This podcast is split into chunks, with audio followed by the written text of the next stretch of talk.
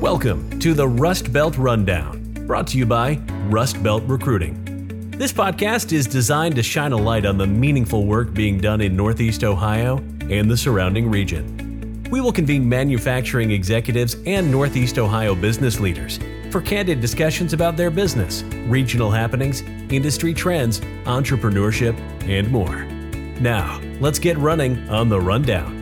Welcome, everyone, to episode 47 of the Rust Belt Rundown, a production by Workforce LLC. I'm your host, Paul O'Connor, and on this episode, we are joined by Brian Krusz, founder of Sgt. Clean Car Wash. Brian, the number one question that everyone is waiting to hear is what does the inside and outside of your car look like? Uh, it's got to be clean. Paul, it's got to be clean. It's a good clean car. I got a I got a black car, so it's the hardest to keep clean and maintain. So I guess I'm a glutton for punishment. But uh, I often give the analogy: it's like a dentist walking around having bad teeth. It doesn't really. You can't have it. Yeah, you can't have it. It doesn't work well. And so, are we talking? Are we talking every three days, once a week? You're getting it cleaned. How often are we getting it cleaned? Probably two to three times a week. Wow. I I mean that makes sense. Like I don't think I would do anything differently, but I was very excited to ask that question. Let's jump into the the business side of it. We have a ton of different people on this on this podcast, all in the business world, small business, medium size, manufacturing, recruiting, whatever it is. What was the motivation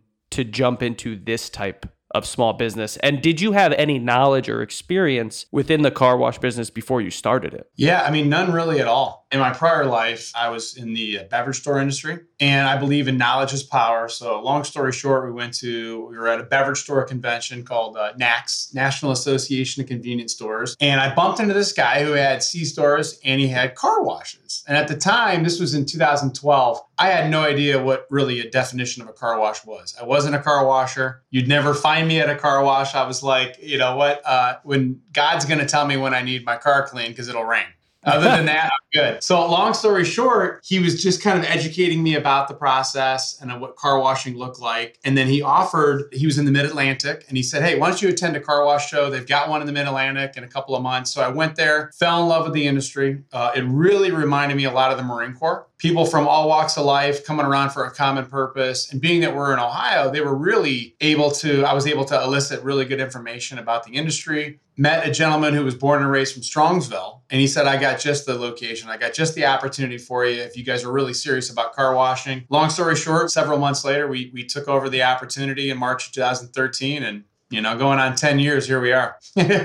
Yeah, it's funny how norm it's it's usually an introduction, right? That kind of like segues your your career into something. How did being a marine prepare you for business regardless of what business you decided. But h- how did that preparation prepare you for what you got into? Well obviously i'm partial on the answer here because i'm a marine you know, uh, I've got uncles that were in the Navy, and one of my grandfathers was in the Air Force. So obviously, I think the Marines is the best, the hardest, the toughest. Is there trash talk over Christmas or holidays or Thanksgiving? Like, yeah, I think there is. It's less now, but I think when I was, you know, 18, when I just graduated boot camp, and I came back for those, you know, rare occasions or around holidays, they would make fun of me all the time. It they would, would make be, fun of you. They would make fun of me because they teamed up on me. You know, uh, so it was good, but when when I was at a decision point, I had a really good friend, and his grandfather was in the as a Marine, was in the Korean War, Chosin. I mean, like hardcore Marine. And I remember it like yesterday. He has since passed, but he said, "Brian, you could be 80 years old and go to and go to college and get a college degree. You can't be 80 and be a Marine. You can't." Good point. That kind of led me to the Marine Corps. But then why I chose was one, the Marines, the hardest, the toughest, in my opinion. I know there's other branches of the service. And it was, I'm going to make the, the decision on what the toughest, the hardest is, and happened to be the Marine Corps. And, and my time in the Marines have just been monumental. I was a bomb builder in the Marines, and then I transitioned for the last three years as a recruiter. And it was the toughest, the hardest job. And the, the Marine Corps really helped me in the business sense now to develop tact to develop candor, enthusiasm, courage to face the business world, to face entrepreneurship, and to keep going. And I just think of all those things that the Marine Corps put me through to prepare me to be a good Marine, to obviously be prepared for war. Not that we're going to war, but sometimes business becomes a war. You know, it becomes a war zone. And and, and I, I'm really thankful that I had that good foundation, not only from my family values, but the, the, the core values I learned in the Marines. Let's talk about the start. You mentioned, you know, 2013, you opened your first one. You've had tremendous growth since then. You have 12 locations in the last 10 or so years. You have five more uh, that are coming online soon. What do you attribute that type of growth to, especially in your first venture in this industry? Without a doubt, I'm one representative of the other 150, you know, uh, team members that you can't see on this screen. And I think it's a team. You know, early on in the process, our goal and our vision became change the face of car washing. And I think we've achieved that. Now it's kind of grown from there. And really, what it is is just it allows us to accelerate our growth and specific to what makes us and what separates us from being, you know, a good company versus a bad is our team. You know, our team is just so focused on our mission. They believe in our, our brand, they believe in the mission, our vision, on where we're headed. And without them, we would not I would not be where I'm at today, and, and, vice versa. When I started, I was the butcher, the baker, the candlestick maker, and now we've got a, a, fantastic director of operations. We've got a director of marketing. My business partners are CEO. We have a CFO, a controller, and we put all those people in place. And I stayed out of their way and let them do what they do best, and just really finding good talent and putting those people in the room and saying, you know, go forth and do great things. Let's stick on that mission. What was the face of you mentioned you want to change the face of car washing. What was the face in 2013 in your opinion from your perspective? It was and no offense to the to the owner that we took over in strongsville but car washing in the past was the business owner was either not at all on site or not really actively involved in the site. Distressed locations. The money would go into the owner's pocket versus investing back into the car wash or investing into the community. The team members would just be $8 an hour pay them as cheaply as possible. You get a $10 an hour guy or gal to run and manage them. And that's what it was. It was just a distressed property lackluster quality, lackluster leadership, lackluster team members. I mean, some of the locations that we acquired, people would be smoking right in front of you and, and, they're taking your order, lack of automation, lack of good car wash equipment, and I can go on and on. And that was what that was. Is we we had a mission. We were going to change the face of car washing by putting good men and women on career paths, paying them well. I mean, we have medical, dental, and vision coverage. We pay about 70%, 75% for the team members. We got a 401k with a match and we provide through our growth and through our vision and mission, accomplishing that, be able to go to 12 to 17 to 25 locations and provide career opportunities for our team members, putting them in uniform and training them properly, so on and so forth. So let's let's stick on that. You hit on it. These roles, you know, eight dollars an hour, nine dollars an hour, most most of the time minimum wage. Not to mention, it's not like you have locations in Miami. You know, it gets cold in Cleveland, right? So this is not an easy uh, or or sometimes fun job. And somehow you've created, you know, a culture around car wash dealership, right? Like how did you do this? I mean, that that's not an easy thing. First of all, it's not easy to create culture in a job where you sit at a desk which a very cushy job, right? That's not easy. So how did you do that in a car? Like, what were the first things in 2013 where you just completely shifted, whether it's responsibilities or roles or expectations? I mean, you mentioned the medical, dental. Like, I had no idea that was even part of it. How did you do it? Yeah, I mean, I think a lot of time is, and I learned this from the Marines. Uh, I was a recruiter for the Marine Corps, and all these men and women were always told lies or they would stretch the truth. And I was very candid, but I was very honest and truthful. So integrity is important. So when we get that man or woman who comes in for the interview, we would just tell it like it is. And we, we'd be very candid with them and we talk them out of working for our company. And that way, if they showed up and we would say, Paul, hey, you're going to be working out in 180 degrees in the shade. You're going to work in 10 degrees below zero. You know, you're going to be outside. Can you smile all day? Can you look at somebody in their eyes? Can you talk to them? Can you say, please, thank you? Can you be humble? And if not, walk out of the office, thank me for my time. I'll thank you for yours and never call me again if you're going to come back and be part of this organization, you got to believe in our vision, believe in our mission, believe on smiling. You know, our motto is speed, smile, and sparkle. If we want to take care of the customer in the most efficient way, we want to smile and wave while doing it and give them a good finished product and be part of that growth and be part of that exploration and expansion here in Northeast Ohio, then come on board. We'd love to have you. And if you come on board and you're excited and a year down the road or 18 months or six months, this isn't your thing and you're not comfortable and yeah, I can't smile or, you know, this isn't what I thought it was, then tell us immediately and we'll get you on your way. That's so interesting too. Did you have career paths planned out or maybe career journeys planned out for the people that were on the front line? Like was that part of the strategy where hey, if you do this for if you do a really good job, like this is where you will get promoted to. Here's what 2 3 steps down the line looks like? When we had our first couple locations, not really because, you know, where do you go, right? You got a team member and then maybe you're a, a supervisor at the time we called them like kind of a key holder, right? You can open up and you can close kind of on your own. We did have a small succession planning and a small kind of like, you know, org chart. But really, once we got to our third location, we said, okay, here's a career opportunity that will eventually develop like an area or regional manager. You know, maybe when we get to locations four or five, they'll be director of operations or a marketing director. But early on, it was just a lot of, hey, you're going to work really hard and we're going to have fun and we're going to have fun doing it. And if the opportunity presents itself, then great. And what we did is have a lot of those candid conversations, Paul, because a lot of people get people who work for them. And one, I've ruined an individual and they left our organization. And two, I've saved somebody where I thought, Paul's been here the longest. He deserves to be a manager. Well, Paul's not going to tell the owner, oh, I don't want to do that. I'm scared. I'm nervous. Or, you know, I don't want to be a leader. I just want to be a doer, right? I want to be a worker bee and earn good money. And there is someone that I salvaged and someone that I kind of forced into leadership and broke them, burn them. And I,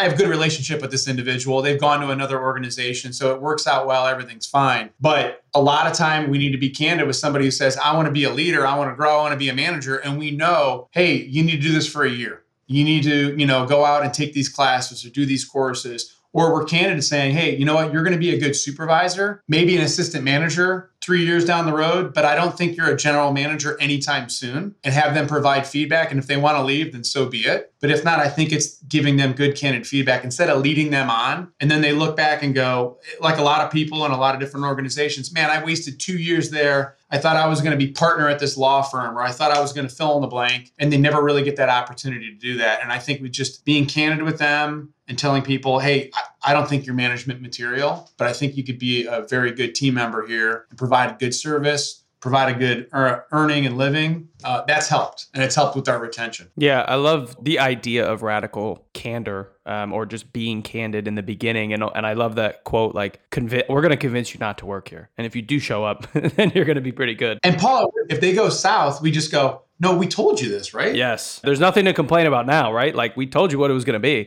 yeah. So, talk to us about this subscription model. And that, that the first time I learned of it was going through your car wash uh, with Taylor, and he pulled something out because we pulled in. Maybe he has a card or, or or something on his key fob. I can't remember what it was, but he pulled it out and just placed it, and and the thing opened, and I was like, "What the hell was that? What? Why do you have that?" And he, I'm like, "What do you like? Know somebody here?" And he's like, "Oh no, I'm I'm a member." I was like, "You're a member at a car wash?" He's like, "Oh yeah, I, I get this thing cleaned like once every three four days," and I was like, "That's it's so on brand, right?" I, for Taylor, I was like, "Yep, that makes sense." And his car is always like prestigious, but back to the strategy of that was that something you had planned in 2013 did it come up organically? And does your competition do that or was that a new initiative? Yeah so when we took over in 2013 unlimited programs were kind of early stages of coming out. And what it is is just a little RFID sticker that fits in the corner of your window. On Taylor's, his vehicle has like this bulletproof glass. So the sticker doesn't, the RFID doesn't penetrate through there to go to the reader, kind of like similar to a turnpike. So that's why he gets one, which is rare. It's like less than half a percent of vehicles require that. But normally they're affixed on the outside of the window. The RFID can read, the gate goes up, and there's automation there, and away you go. And I like to look at the subscription model for us back in 2014 was we basically jumped off a cliff and built the airplane or the parachute or whatever on the way down. Yep. Because it wasn't a thing. So when I talk about car washing in the past, what it was was that the car washer themselves, their brains, and I don't mean any on, on, the lack of intelligences, but you couldn't process, okay, Paul's gonna give me 20 bucks and he can come as much times as he wants, and I'm only gonna see another 20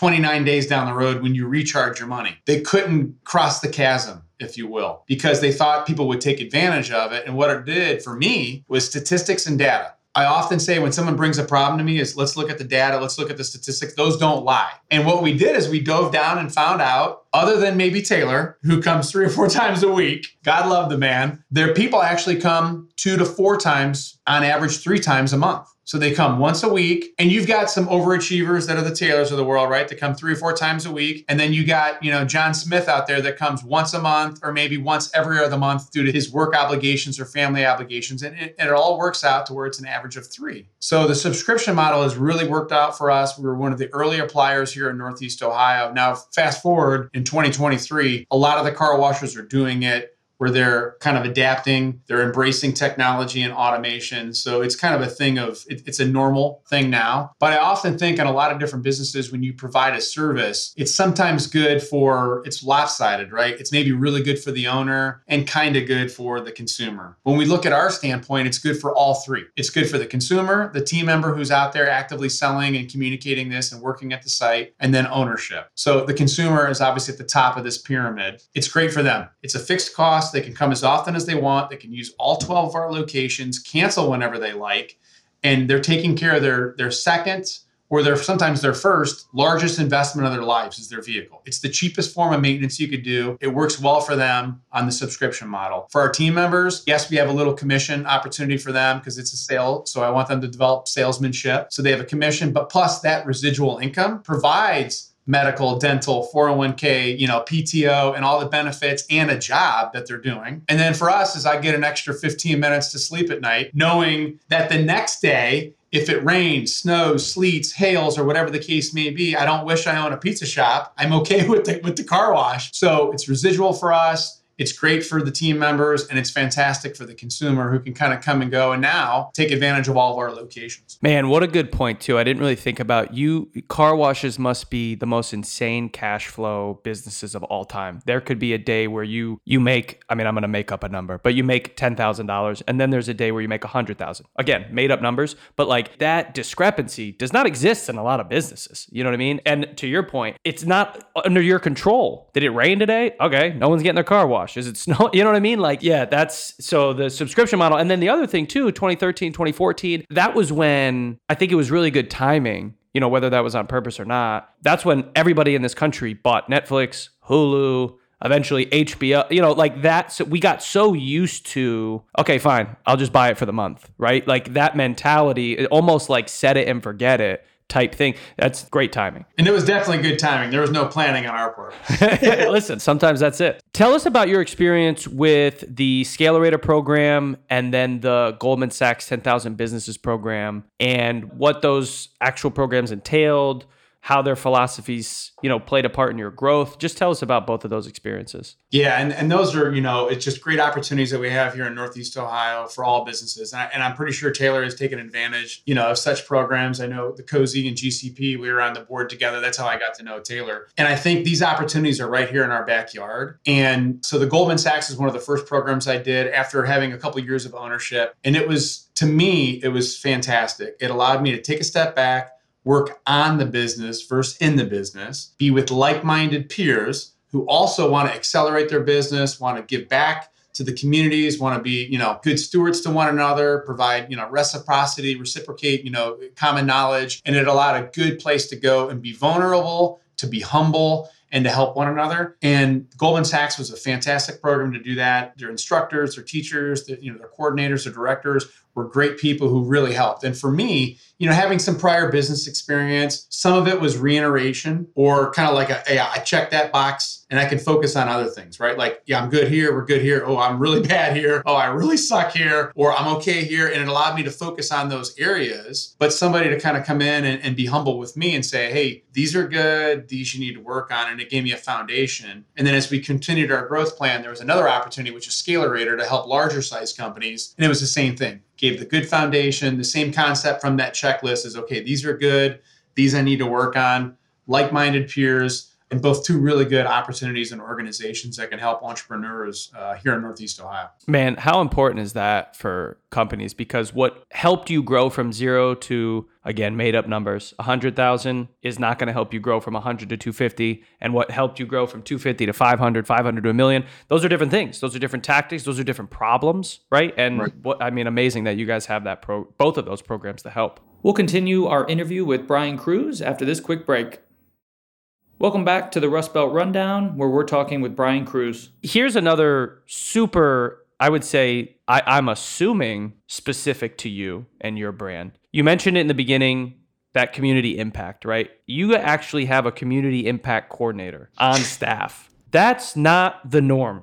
You know what I mean? And let's also set like this is a commodity. I mean, this is a transactional relationship. I go through an automatic process. There's someone that tells me, okay, put it in neutral. I leave, right? Like this is not, this has never been, at least in my experience, somewhere where I'm like, wow, that, you know, that car wash is doing good work in the community. How did that happen? Yeah. So I often, I reference and give a lot of credit to advisors and mentors and people that have been extremely important in my life and have given me the time of day, you know, and, and really took me to lunch versus me taking them. And one of them was early on was my grandfather. He was a fireman, he was an entrepreneur. I worked for him. He had concession trailer fairs and festivals. So I went around and worked, you know, 16, 18 hour days. A lot of work ethic from him, tons of fantastic things. I also learned things not to do or not to say from Grandpa Krusz. But what he often said to me was, When have you paid your community rent? Hmm. And I'm 10 and 12. I'm like, Yeah, Grandpa, whatever. Give me my paycheck. I'm going to go buy baseball cards or whatever. I'm going to go, you know, I got to spend this money. Yeah. But then as I got older, I, I realized, and he had he had referenced this. It wasn't about paying property tax and payroll tax and all those things. It was about giving back to the community because as a business, you want them. You want the community to come and support you. And if you're not reciprocating that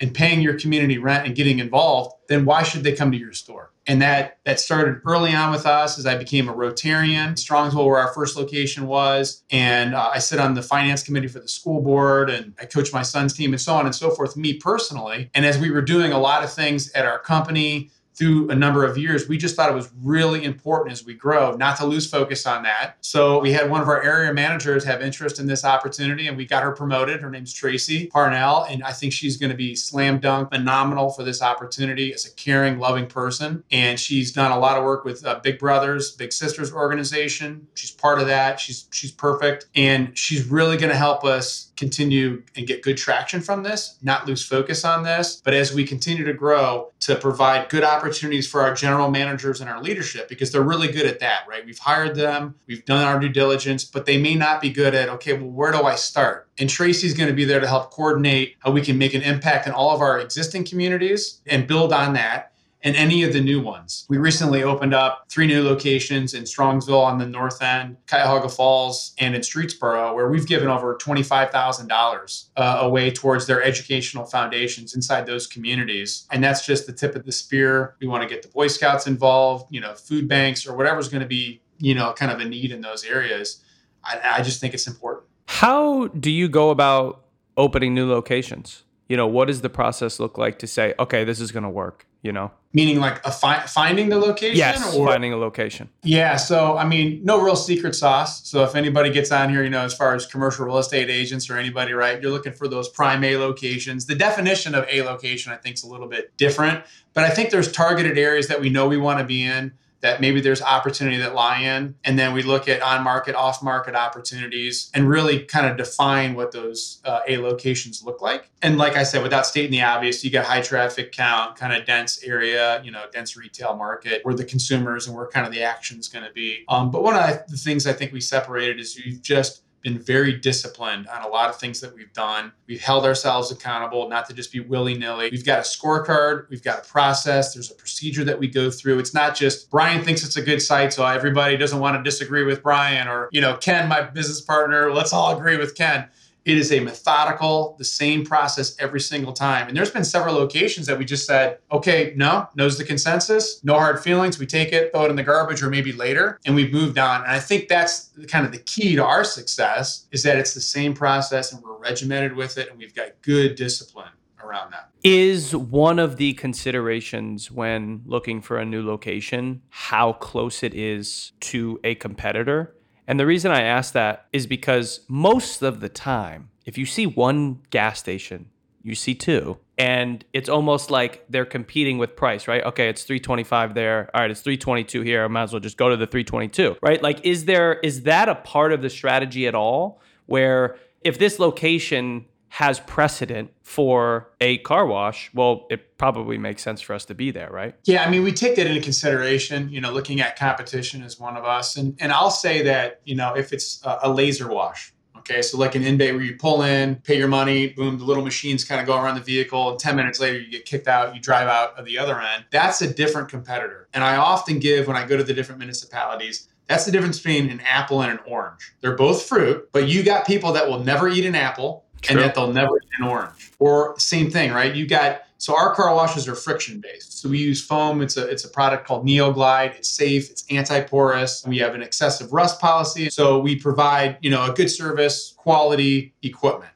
Well, there's people that have a, a, belief or maybe a disbelief that one works better than the other, and they choose a laser wash and they will never come to a friction based car wash. I, I, I, often tell those people, how do you take a shower? You got to have something touching your skin, right? You don't just stand there and let the water hit you, but that's for another episode. But a lot of time when we look is we look at the competition and we define what that is. Is it a laser wash? Is it a self service car wash? Or if it is a tunnel car wash, is it old? Is it distressed? Is it tired? Or if it's a new facility, we try to be three to five miles out of any of those facilities, try to be respectful kind of of that area. So it would be 100% different than maybe the grouping technique that you see like CVS and Walgreens on yeah. the corner or Shell and then Marathon and BP across the street. Grouping works, but I don't think it works specifically for a car wash because it's more impulsive and people are selfish. People are, let me feed my stomach versus my vehicle, right? You get a lot of satisfaction when you have a caramel macchiato or a piece of pizza or a taco than you do getting my car washed. And it's not for everybody, but the majority, you're selfish going, okay, I got a massage. That's great. Eh, yeah, the car was washed. That's cool. I'm protecting my investment. So I think when you get three Starbucks on the corner or Starbucks and you got Biggby and Dunkin', that's okay because of the preference, and people are more apt to choose those over, or like gas stations, right? It's what side of the road they're traveling that's more convenient. For sure. So let's get a little technical about that production. I want to kind of drill into that because even you briefly mentioning laser versus tunnel, like, you know, I, I don't know the differences. And so, what in in layman's terms, first, like how does your car washes work? Like even just the most basic questions, like how much water is used, what kind of chemicals, filtration, recycle, like how, how does it actually function? Yeah, so at all of our uh, locations, similar as I mentioned the other analogies, like the fast pass on, on the turnpike.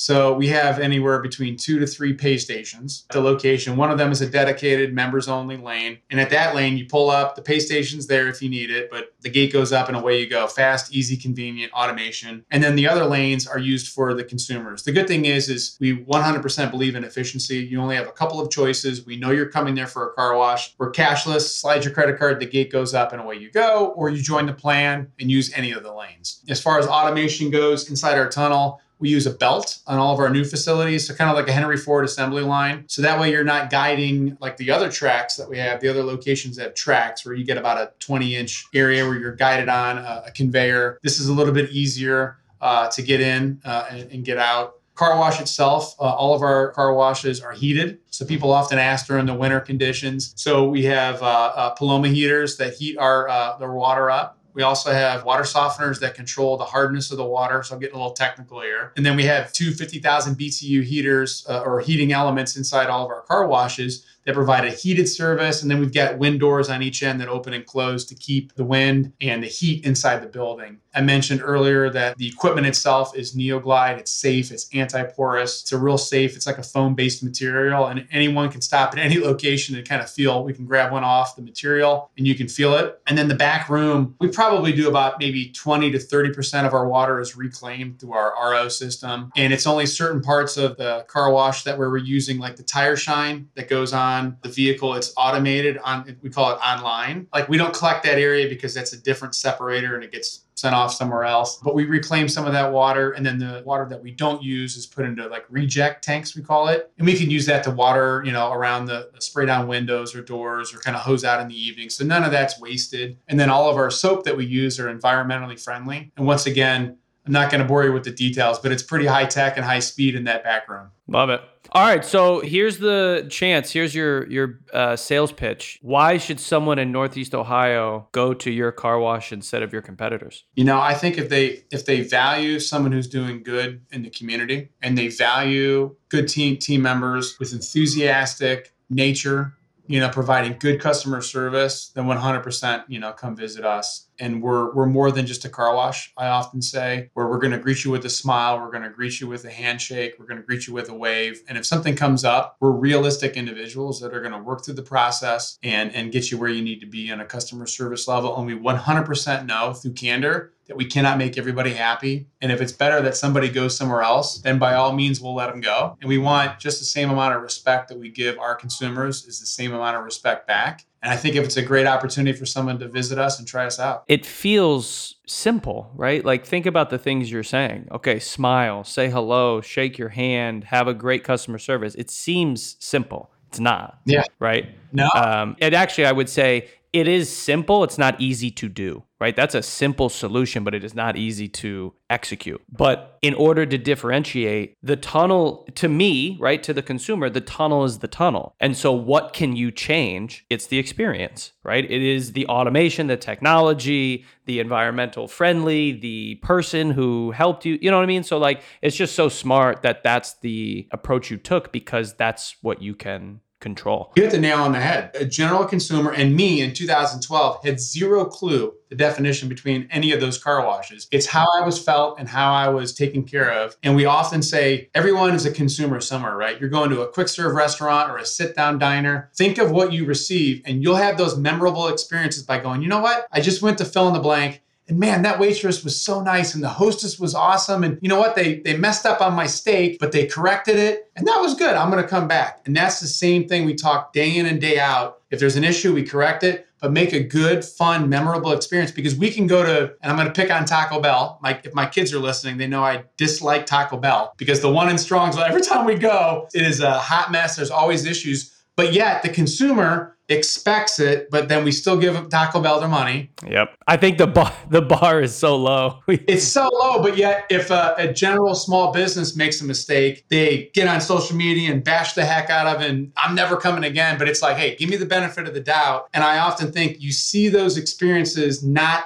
at our place. Now that we've known what bad service is, people are going to be heightened. They're going to be heightened and hyper aware of what's going on. And now that we've got our bar set at a bigger or better level of customer service, now we're even better. We're even more under the microscope. So we need to be more waving and smiling and shaking hands. And I think people want to be part of organizations like that. So when you talk about team members, they want to provide goodwill for others, right? They want to smile and make people's day. And finding somebody like that and having them work around other people that have the same mentality, that helps with retention and helps the process. Yep. 100%. Okay, last question and we'll get you out of here. When you're going from, you know, location to location, you mentioned Taco Bell. I know that's not going to be your answer, but I'm sure you have uh, a ton of different lunch spots that you frequent or dinner spots. What are your go-to recommendations, your go-to restaurants? Could be any of the areas that you're in, but uh, yeah. what, what, are your what are your recommendations for the people? Now, if my wife was on here, she'd immediately jump in and answer because I am a gas station junkie. Wow! I don't care what gas station it is. I gotta. I don't. Are you from the, Are you from Philadelphia? I was gonna say, are you a big Wawa guy like that? They are no. South South, uh, South Jersey and Philly. They swear yeah. by gas station hoagies. I believe they call them. yeah, I just I don't know. Like when I'm driving around and I, you know, we have locations everywhere, and I'm I'm out actively looking, you know, for our other locations. I just, not that I pass, you know, every gas station I pass, I got to stop, but I love Sheetz. I think Sheetz has got it right. They make it more than a gas station. They provide, hey, you're driving, you know, whether it's a 10 minute jog, yeah, we got gas, we got this, but they provide the things that you're looking is a quick, short meal. It's cooked fresh in a sense. And I think Sheetz would be my go to spot. Color me shocked. I did not see that one coming. It makes sense yeah. But I did not see that one coming. First gas station recommendation. We've asked this question to about 48 people. First gas station recommendation. Families listening, get me a gift card Yeah, seriously. And they're open I think they're opening a ton more down here in Columbus. But um, where can everybody find you like social media, website if they're looking for locations, where can everybody find you? Yeah, our website is uh, Sergeant Clean, so sgtclean.com, so abbreviation for Sergeant. And then all of our social media, we're on Facebook, we're on uh, Instagram, LinkedIn, Mm-hmm. and all those can be could be found through sergeantclean.com. Awesome. Thank you so much, Brian. We appreciate it. Next time I'm in Cleveland, I'm sure Taylor will take me through again. Heck yeah. But good. Thanks for your time. Thanks yeah, for thanks for coming on. Good luck this year, and we'll talk with you soon. Sounds good. Thank you. Thanks for tuning into this episode of the Rust Belt Rundown. Make sure you check us out at rustbeltrecruiting.com. The Rust Belt Rundown is available wherever you listen to your podcasts. Make sure to hit that subscribe button and click on five stars if you enjoyed this episode. See you next time